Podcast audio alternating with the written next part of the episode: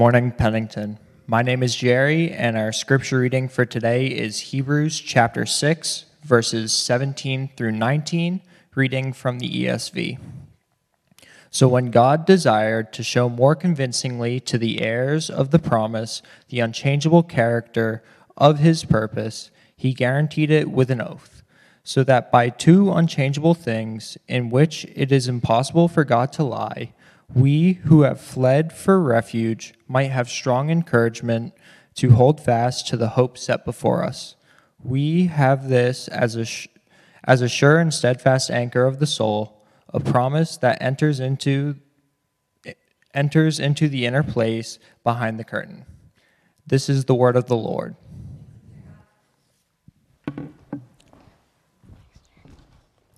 Good morning, Pennington. Good morning. It is a chilly day, um, but I'm grateful that we're all here together. Uh, my name is Rachel. I get to serve as the worship director here, um, and I have the joy of bringing us um, God's word from Hebrews today. Um, so, if you've been with us here at Pennington since the beginning of our Hebrew series, you've noticed, um, like Jerry did for us today beautifully, that we've entered into a practice of reading scripture together before we jump into the sermon. We've also been doing like some punny Bible jokes. I don't do that. I'm not a funny person in that sense. Um, but Pastor Brian will be back next week and your jokes will be back. So you can look forward to that. Um, we enter into this practice of reading scripture together because of two things. One, we believe that this isn't just a letter that's written by someone for a group of people, but we believe that it's actually the Word of God that's been breathed out, that it is God's breath and ink on a page. And we do this because when we read scripture together in community, it helps form our identity as a body of believers and invites us into the way of Jesus together. It reminds us that we're not just doing this walk on our own, but that we are a community together, walking together, living together, and seeking the face of Jesus together. Um, in NJCF for New Jersey Christian Fellowship at TCNJ, we would say that we do life together. And the practice of Scripture helps us do that together. And so, since we're growing and being formed together in community, it means that we need to be vulnerable and honest with each other, right? Uh, so, I'm going to let y'all in on a little secret.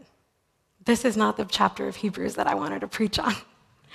I wanted to preach on like Hebrews 10 or um, Hebrews 7, even, where it's like, Jesus is strong and mighty. He's our great high priest. He goes before us. Um, this is an interesting passage that we're going to be in today. Um, there's going to be some tension in it. Um, and I've had a lot of tension as I've been in the text this week. And I'm really excited for all the ways that Jesus is going to meet us in the book of Hebrews. We're finally going to get around to the Melchizedek thing that we've been talking about for a long time. Um, but I really believe that God has a word for us today. As I've been wrestling with the text, I find myself full of gratitude that our God is not one of just mere coincidence, that I wasn't just assigned this passage, um, but that God is an intentional God. He knew what I needed to be in this week, and He met me in that space. Um, and I'm grateful that our God is here to meet us too. And so I trust that as we do some hard work of looking in the mirror of Scripture and seeing what it has to say to us, that we're also going to encounter the grace of God and the truth of the gospel and the hope of the gospel in this text. And so, that being said, let me pray for us and invite us into this living and breathing word together. Um, let's pray that it would take root in our hearts and mold us and shape us together as the people of God. Amen? Let's pray. Father, Son, and Holy Spirit, we invite you here into this space and we ask that you would meet us here. Um, God, you know exactly what we're coming in with today. Um, you know what we're carrying. And Jesus, thank you that you are not a God who is far off, but you are here in this space with us. And so, Spirit of a living God, would you come and meet us? Would you speak to us through your word? Pray that we would not just be hearers of the word today, but that we would be doers. I pray, God, that you would still our anxious hearts, that you would speak your word to us. And I pray, God, that we would know that you are here, willing to meet us, willing to speak to us. And so come, Lord Jesus, do your work among us. Um, we don't need to hear the voice of a person today, but we actually need to hear your voice. So come, Lord Jesus. It's in your name we pray. Amen. All right, so as we've been hearing over the past few weeks, the book of Hebrews is written by a pastor to a, Jew, a group of Jewish Christians who are experiencing deep persecution. Because of the persecution that they're experiencing, these Jewish Christians are ready to get rid of the Jesus part of their faith so that life can look a little bit easier. Now, Hebrews is a pastor's appeal to them to hold on to Jesus. He's saying, Don't let go of this Jesus. And to do that, the pastor walks them through Jesus' superiority and how he is greater than angels, greater than Moses, greater than priests, and even sacrifices. Um, and so this feels a little ancient, right? We're talking about things that don't really happen in front of us now.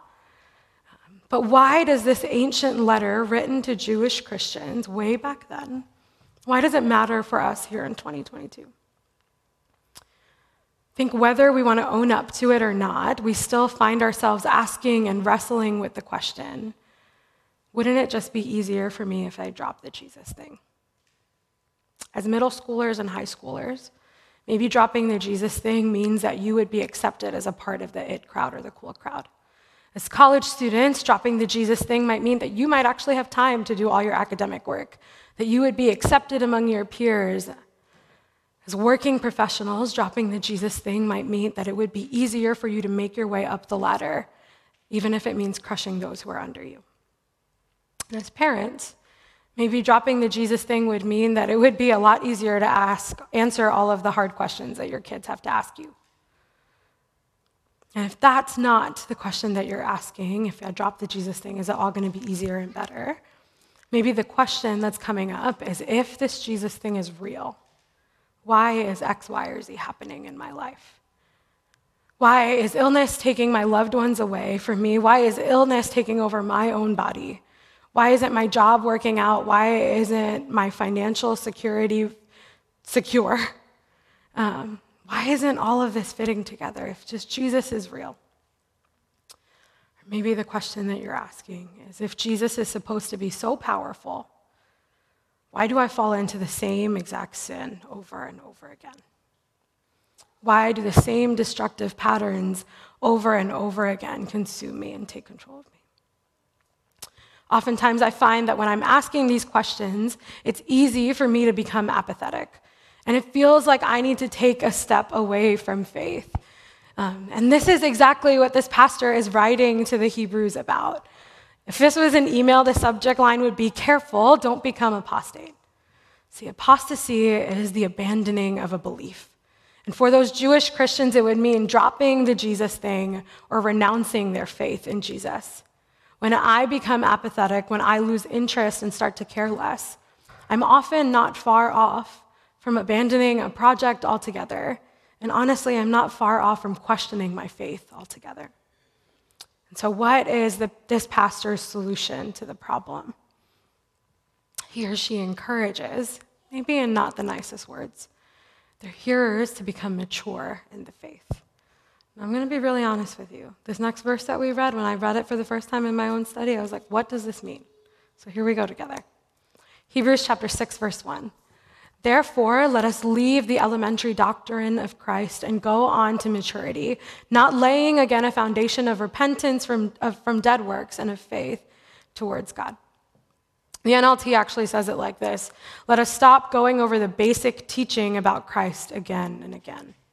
Let us go on instead and become mature in our understanding. Surely we don't need to start again with the fundamental importance of repenting from evil deeds and placing our faith in God. You can think about it like this. I know there are some people in the room who are in construction and know about this a lot better than I do. I don't know anything. But when we lay a foundation for a home, you're not going to lay the foundation 70 times, right? You do it once and you make sure it's a good, strong foundation, that there are no cracks in it, um, it's not going to break away. And here, what the writer of Hebrews is saying is that isn't that like, hey, that salvation thing, that Jesus thing, you can just leave it, do whatever you want with it, and go on to the next thing. No, that's not what the writer of Hebrews is saying. Actually, what the writer of Hebrews is saying is hey, you've laid a good foundation. It's a really, really strong one. It's not going to break, it's not going to crack on you. The foundation that you've laid in the work and the person of Jesus is a good one. So don't keep repouring. Let's trust in this foundation and this work of Jesus. And let's get up and move on into what he's called us to. And then, then the question comes, right? Like, but what if I fall into the same pattern of sin again? What do I do when I keep doing the thing that I don't want to do? Sometimes we hold our Christian faith in this way, right? Like, we got to keep getting better and better. We've got to keep growing. And if we're not continuing to grow, then we're just, we're not doing anything at all, right? But Christian life and living isn't supposed to be linear, it's not supposed to be exponential. I think Christian life and living looks like this right? It can look like a sine curve. I'm really proud of myself for remembering that, um, right? It can look like that. And it doesn't mean that every time we mess up, every time we sin, we're going right back to the beginning of figuring out who Jesus is, what he's done, what does the cross mean for us. But actually, it means we get up and we pick up from where we left off. Because the work that Jesus has done on the cross for us is already done. We've already been welcomed into the family of God. And now we hold ourselves in this truth, right? When we sin, we repent of sin, we come back to Jesus, and we pick up and we move on to what our God has called us to. And that's because the foundation is good. You're not going to crack the foundation. Jesus is that strong. He's that good. He's that faithful. And so we pick up where we left. And so then it begs the question if we're supposed to mature in the faith, how do we do that? How do we keep ourselves from becoming apathetic or apostate? How do we build on this foundation? This is Hebrews chapter 6, verses 9 to 12. The writer of Hebrews like actually does this thing. If you grew up in the church, you'll you might be familiar with this. Have you ever been in a church service where like the pastor or someone will say, oh, don't do this, this, and this. But you, church, you never do that. I'm talking about this other church somewhere else. Anybody? I grew up with that a lot, and it would annoy me so much. Um, but this is what the writer of Hebrews does. He's like, I'm not talking about you guys. You guys are better than this. Here's what he says. Though we speak in this way, yet in your case, beloved, we feel sure of better things, things that belong to salvation. For God is not unjust so as to overlook your work and the love that you have shown for his name in serving the saints as you do. And we desire each one of you to show the same earnestness, to have the full assurance of hope until the end, so that you may not be sluggish, but imitators of those through faith and patience, who through faith and patience inherit the promise. And so I think the invitation here from the writer of Hebrews actually is for us that we anchor ourselves in the full assurance of hope. But what is our hope in? And there's two things that the writer of Hebrews invites us to put our hope in. And I believe that it's one, God's character, and two, God's promise. And so let's, let's look at this together. Hebrews chapter 6, verses 16 to 18. For people swear by something greater than themselves, and in all their disputes, an oath is final for confirmation. So when God desired to show more convincingly to the heirs of the promise the unchangeable character of his purpose, he guaranteed it with an oath, so that by two unchangeable things in which it is impossible for God to lie, we who have fled for refuge might have a strong encouragement to hold fast to the hope that is set before us. Now, when you're making a promise with someone, right, you're trusting in that individual's character to uphold their end of the promise. Um, I personally would not make a promise with someone who's like, turned their back on me multiple times because I can't trust their character. It wouldn't make sense for me to do that. And my brother, he's a different story. I love him deeply, and so I can trust that in the same way, he's going to love me and care for me and actually uphold his end of the promise. I can trust that the people in my life who have come through again and again, who have shown good character, who have shown their care for me, will uphold their end of the promise when we make a promise together. And so I'm trusting in that person's character. And so here the writer of Hebrews brings us to this point that when God decided to show the heirs of his promise the unchangeable character of his purpose, he, gar- he guaranteed it with an oath, and that was his own very character. The fact that he cannot lie, the fact that he is true and faithful and a good refuge. And so we see that God's character is constant, it is unchangeable. And as the Jewish Christians are hearing these words, they're probably reminded of the words of Psalm 102 where it says, Long ago you laid the foundation of the earth and made the heavens with your hand. They will perish, but you remain forever. They will wear out like old clothing. You will change them like a garment and discard them, but you are always the same. You will live forever. He does not change. And then in James chapter 1 verse 17 it says the eternal God is not subject to change for in God there is no variation or shifting of shadows. And the writer of Hebrews will then remind us later on in chapter 13 that Jesus Christ is the same yesterday, today, and forevermore. Our God does not change, He is constant, He is the same. And all that He was in the past, He still is now, and He forever will continue to be. So that we who have fled for refuge might have a strong encouragement to hold fast to the hope that is set before us. So, what is his character? Our God is a generous God. He gives generously. He is a God who provides. The same God who provided manna and quail for the people of Israel in the wilderness is the same God who is able to provide for us now in our every need. He is a holy God. He was holy in scripture then, and he's still holy now. He is a merciful God, slow to anger and abounding in steadfast mercy, that when the Israelites will fall into the same cycles over and over again, choosing other gods over this God, that He would be merciful to them, He is the same God who is merciful to us now when we continue in the same cycles over and over again. He is a gracious God.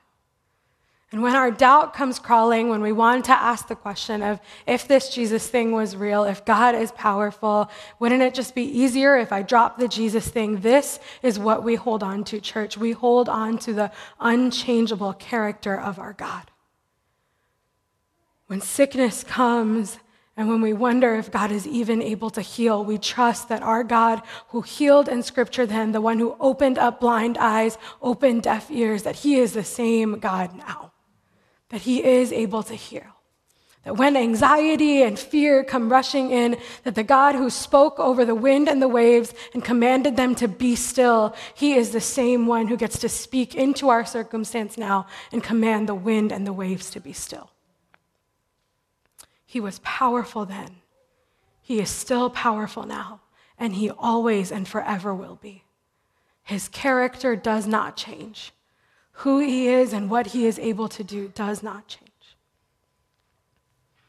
In verse 18, it tells us that it is impossible for God to lie. He is a God who keeps his word and is trustworthy. We live in a day and age where over and over again we find ourselves in places where people do not keep their word. Whether it's a politician who promises us something, whether even it's a close friend who isn't able to keep their word. I don't keep my word sometimes, right? We all fall into it. But our God, He does not change, He keeps His word. And that brings us to the next part of what we get to anchor ourselves in. We hold on, and anchor ourselves in the character of God, but also in God's promise. This says Hebrews chapter 6, verses 13 to 15. For when God made a promise to Abraham, since he had no one greater by whom to swear, he swore by himself, saying, Surely I will bless you and multiply you. And thus Abraham, having patiently waited, obtained the promise. If there's anyone who's ever had to wait for a promise to come through, it's Abraham. He waited a very long time, longer than a lot of us have maybe even been alive. God promises him a son many, many years ago, and that his descendants would be as numerous as the sand on the shore and the stars in the sky. And Abraham goes on for years and years, and his wife is unable to bear a child. They can't have children so far, and there's nothing to be seen. And in the middle of this, Abraham tries to maneuver his own way around it. He takes Hagar, his wife's slave, as a concubine, and then thinks later on that Eliezer, this chief servant in his home, would then be the one to be his descendant and make all these things that God has promised to come true. And God says, No, you will have a son through your wife, Sarah. And God keeps his word. It takes a very long time. But God keeps his word and miraculously gives Abraham and Sarah Isaac. And this isn't the only promise that God has kept. It's one that we can look to and see, okay, God, God can do interesting things. But this isn't the only promise that he kept. The entirety of the Old Testament declares one promise over and over again, and that is that the Messiah will come. First mention of this is in Genesis chapter 3. When God actually curses the serpent in the garden, he says that the seed of the woman would crush the head of the serpent. And this is the first that we see that there's redemption coming. There's something that God is going to do. And it takes thousands and thousands of years. We see later that God chooses Abraham, right, the story that we just talked about, to bear witness to the nations of the goodness and the wonder of God. Then he chooses, uh, chooses the nation of Israel. He establishes David's throne as to be a kingly throne that the Messiah would come through. And there is prophecy after prophecy foretelling the coming of this Messiah. And then there's 400 years of silence where God doesn't say anything that like page that's between your Old Testament, New Testament, that's 400 years of silence. We get to flip a page. They sat in 400 years wondering if their Messiah would come.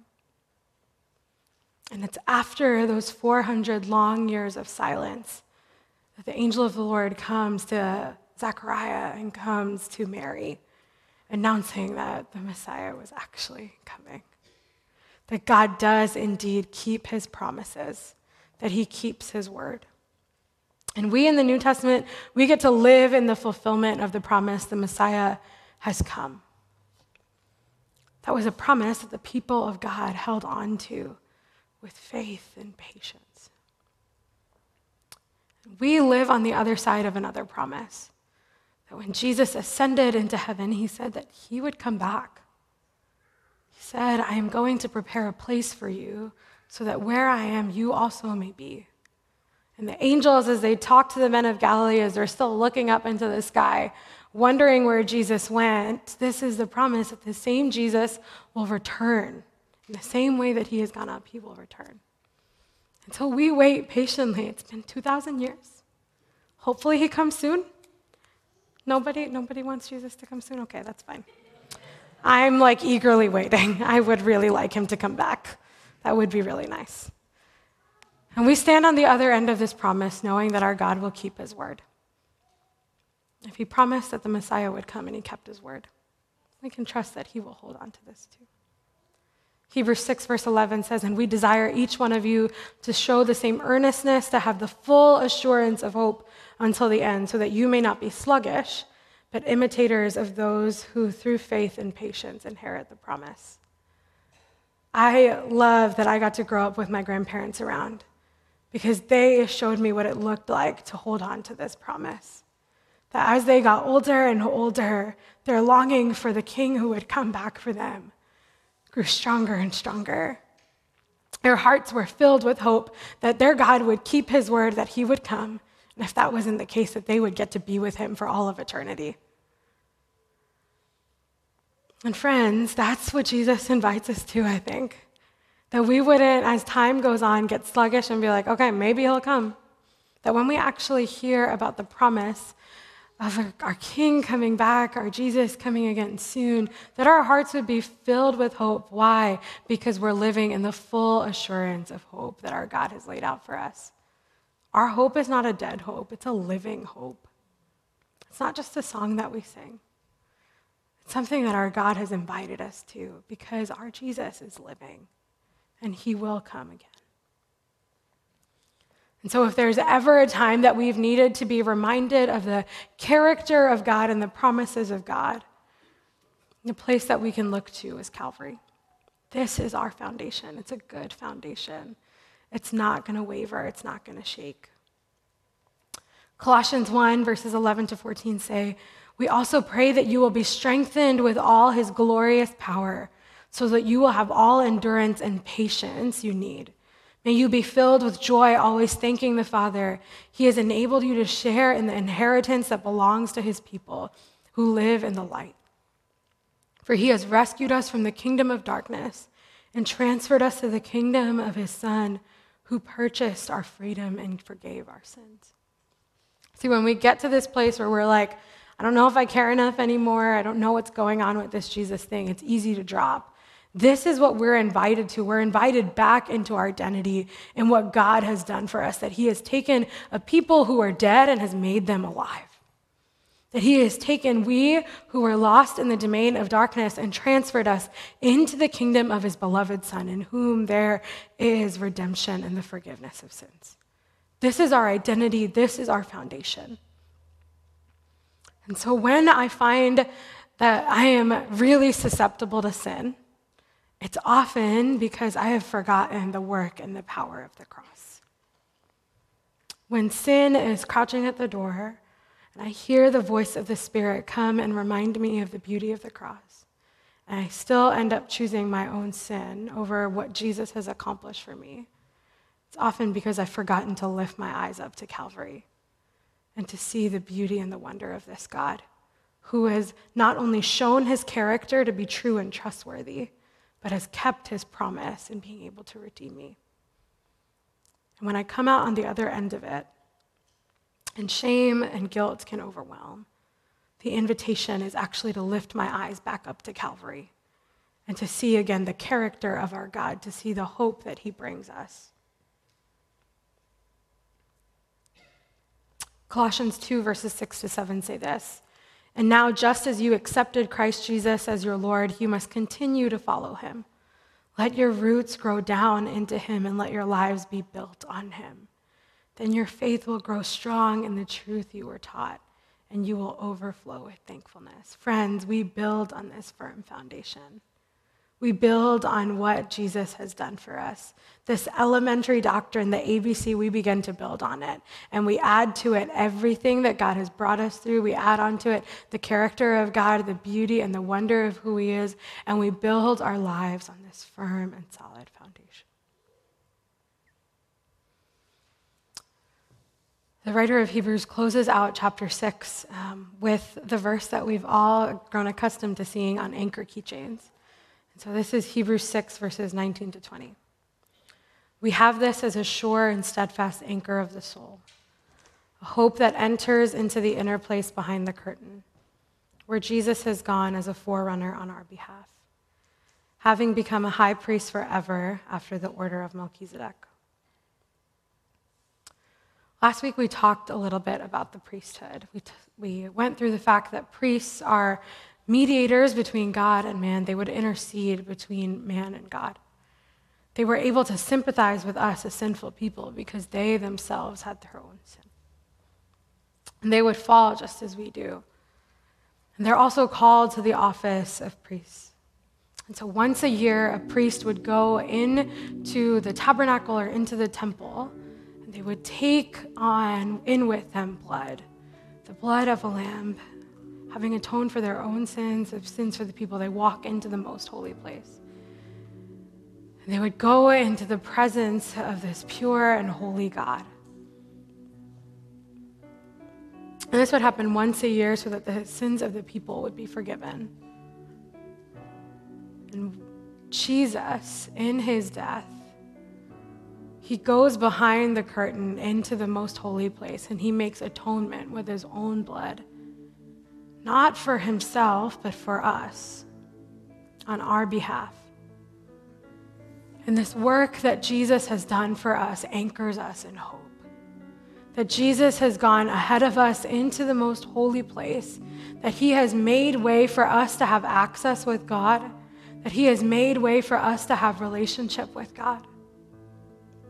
When we look at what the temple structure was back then, no one but the priest could go into the very presence of God. And now, because of what Jesus has done, this curtain that stood in the way, Jesus has gone behind the curtain, and at his death, this curtain was torn in two, granting access for us, sinful people, to come before a God who is holy but also merciful. We get to come to Him with all that we are. We get to come to Him knowing that we will fall. That at times we have questions around is if this Jesus thing is even worth it, if it's worth putting our time and our energy into, wondering if Jesus is even worth following, if sickness and sin are overtaking our world and our lives. We get to come to this Jesus before his throne of mercy and say, This is what I'm carrying in. And the God that we serve doesn't kick us out because the questions are bad. He doesn't kick us out because the sin is too much, but actually, He looks at the blood of Jesus that has been shed on our behalf. And He welcomes us back in. And He says, Hey, the blood of Jesus can cover any sin, anything that feels too far gone. His blood is strong and powerful, and He invites us not to go back to the very beginning, but to continue on from where we left off. Inviting us to again look at the character of this God, inviting us to look at the promise that He gives us, that He is faithful and true, and we can trust Him.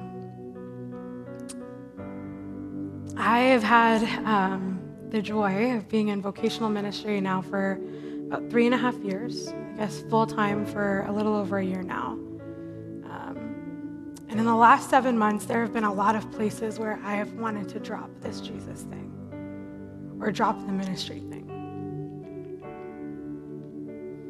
I am a 27 year old single South Asian female. And all of those descriptors that I just gave you will tell you a little bit about who I am and what I carry with me. Dropping the ministry thing would probably mean that I would be married by now because um, a lot of South Asian guys don't want to marry women in ministry. Um, it would also mean that I would have met my parents' hopes and expectations of me. I would have probably gone to medical school if I didn't listen to Jesus and do the thing that he called me to do. And I often feel overwhelmed by the pain of these things. There have been a lot of seasons where I've driven home from church or um, being in the office during the day or being on campus, and I'm like, God, I'm so alone. I don't even know if you see me right now. Because you're not giving me things that I want, and I feel like I'm stuck in the same thing over and over again. And all I would want to do is escape from what I was walking into, because going home means my parents are going to ask me about getting married and all of these things. Um, come from a very traditional South Asian home. So I would long to escape, whether it was binge watching TV shows, reading books, listening to audiobooks, even listening to sermons, as many as I could, just like getting them all in so that I wouldn't have to think about what I was going on. But I would ask God over and over again, Do you really see me? I would even ask God if I was just a pawn in his hand to do whatever he wanted but then, did he actually care about me or what I was walking through? In the middle of this season, also came um, a time of chronic, um, what felt like then chronic illness. Um, was my body literally started fighting against me, became really anemic really quickly, and my I didn't know what was going on. And I ask God, Are you actually the healer that you have said that you are in Scripture? Can I trust you and your character? Can I trust who you say that you are? Because I don't see you anywhere right now. And over and over again, God's response has been, I am the God who sees you. These are, God is called by Hagar in Genesis chapter 16 El Roi, you are the God who sees me. And God's response has been over and over again that He sees me, that He does not change, that He is the same God. I saw God's hand of healing and sickness, and I'm thankful for that, but that doesn't mean that I still don't question where God is and what I walk through now. When I get questioned by my parents or by the aunties and uncles that really love me, but still ask, like, hey, don't you ever want to get married? Are you just going to keep going like this? Are you sure you want to be in ministry? Say, I don't know. I think this is what God's called me to, so I'm going to say yes now. And the invitation has over and over again been to lift up my eyes and look at the hope that there is in Jesus. The hope that we have isn't a dead and ancient hope. It's a hope that we're invited into by a God who entered into our suffering, into our brokenness, and He walks with us there. He doesn't leave us to figure it out on our own. He doesn't leave us to say, You only know your ABCs, so I don't want to deal with you now. But He's actually the God who will like point to the words in the book with us. He'll draw us close into a warm embrace and show us what it means to build on the foundation of what He's done.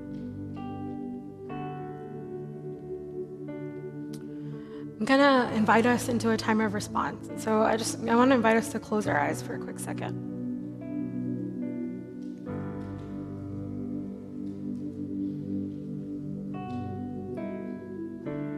I don't know if what I said made any sense.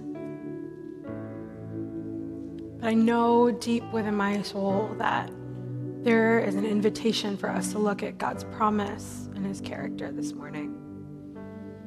He wants to remind us just how faithful he is. That he hasn't changed, he's constant. So we can anchor ourselves in the hope of the beauty and the wonder that he is.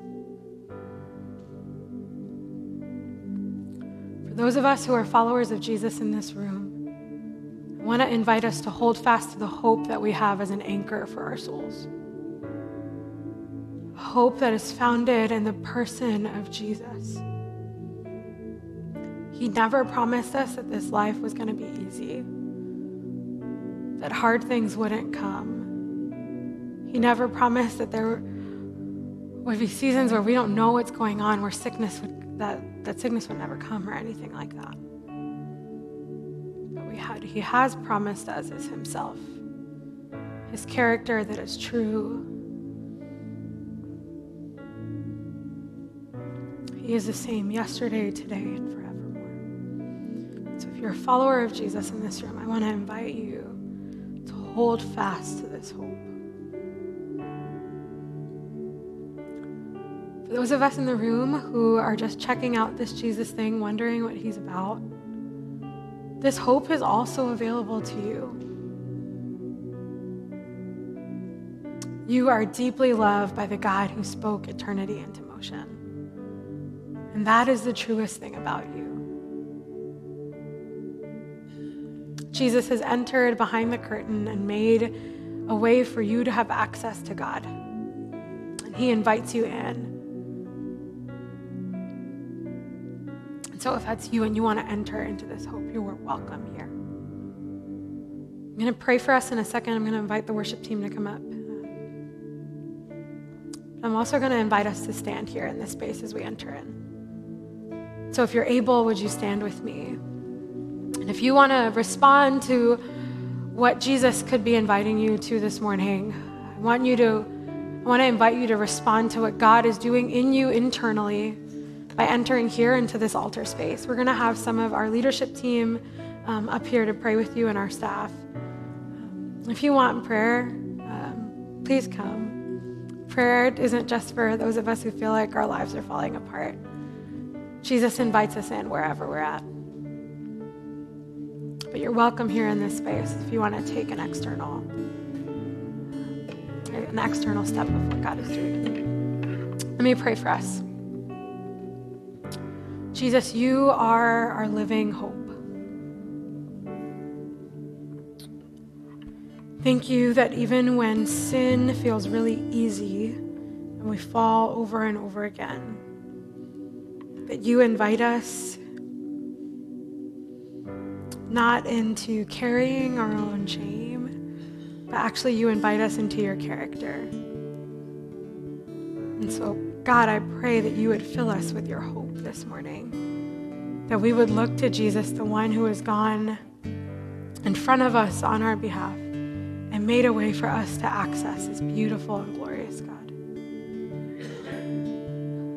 Would you meet us here? And it's in your name that we pray.